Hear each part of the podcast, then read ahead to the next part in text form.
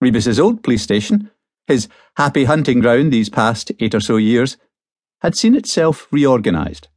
As a result, it no longer boasted a CID office, meaning Rebus and his fellow detectives had been cast adrift, shipped out to other stations. He'd ended up at Gayfield Square, just off Leith Walk, a cushy number, according to some.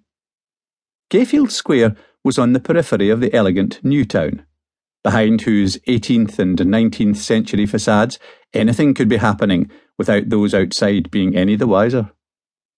It certainly felt a long way from Knoxland, further than the three factual miles. It was another culture, another country. Knoxland had been built in the 1960s, apparently from papier mâché and balsa wood. Walls so thin you could hear the neighbours cutting their toenails and smell their dinner on the stove. Patches of damp bloomed on its grey concrete walls. Graffiti had turned the place into hard knocks. Other embellishments warned the packies to get out, while a scrawl that was probably only an hour or so old bore the legend, One less. What shops there were had resorted to metal grills on windows and doors, not even bothering to remove them during opening hours. The place itself was contained hemmed in by dual carriageways to north and west. The bright eyed developers had scooped out subways beneath the roads. Probably in their original drawings, these had been clean, well lit spaces where neighbours would stop to chat about the weather and the new curtains in the window of number 42. In reality, they'd become no go areas for everyone but the foolhardy and suicidal, even in daytime. Rebus was forever seeing reports of bag snatchings and muggings. It was probably those same bright eyed developers who'd had the idea of naming the estate's various high rise blocks after Scottish writers, and appending each with the word house, serving merely to rub in that these were nothing like real houses. Barrie House, Stevenson House, Scott House, Burns House reaching skywards with all the subtlety of single digit salutes. He looked around for somewhere to deposit his half empty coffee cup. He'd stopped at a baker's on Gorgie Road, knowing that the further from the city centre he drove, the less likely he would be to find anything remotely drinkable. Not a good choice. The coffee had been scalding at first, quickly turning tepid, which only served to highlight its lack of anything resembling flavour. There were no bins nearby.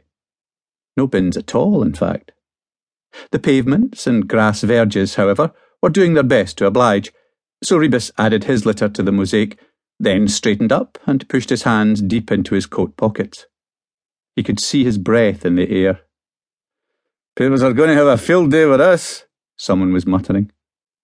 There were a dozen figures shuffling around in the covered walkway between two of the high rise blocks.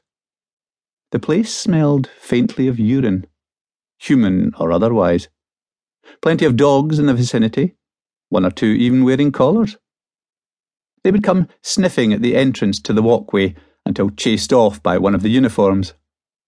Crime scene tape now blocked both ends of the passage. Kids on bikes were craning their necks for a look. Police photographers were gathering evidence, vying for space with the forensic team. They were dressed in white overalls heads covered.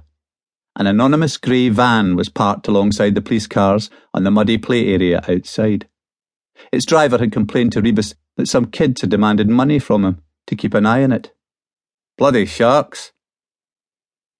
Soon this driver would take the body to the mortuary, where the post mortem examination would take place. But already they knew they were dealing with homicide. Multiple stab wounds, including one to the throat. The trail of blood showed that the victim had been attacked 10 or 12 feet further into the passage. He'd probably tried to get away, crawling towards the light. His attacker making more lunges as he faltered and fell.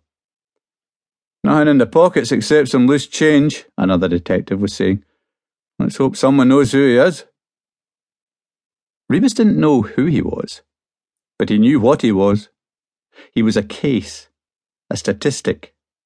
More than that, he was a story, and even now the city's journalists would be scenting it, for all the world like a pack sensing its quarry.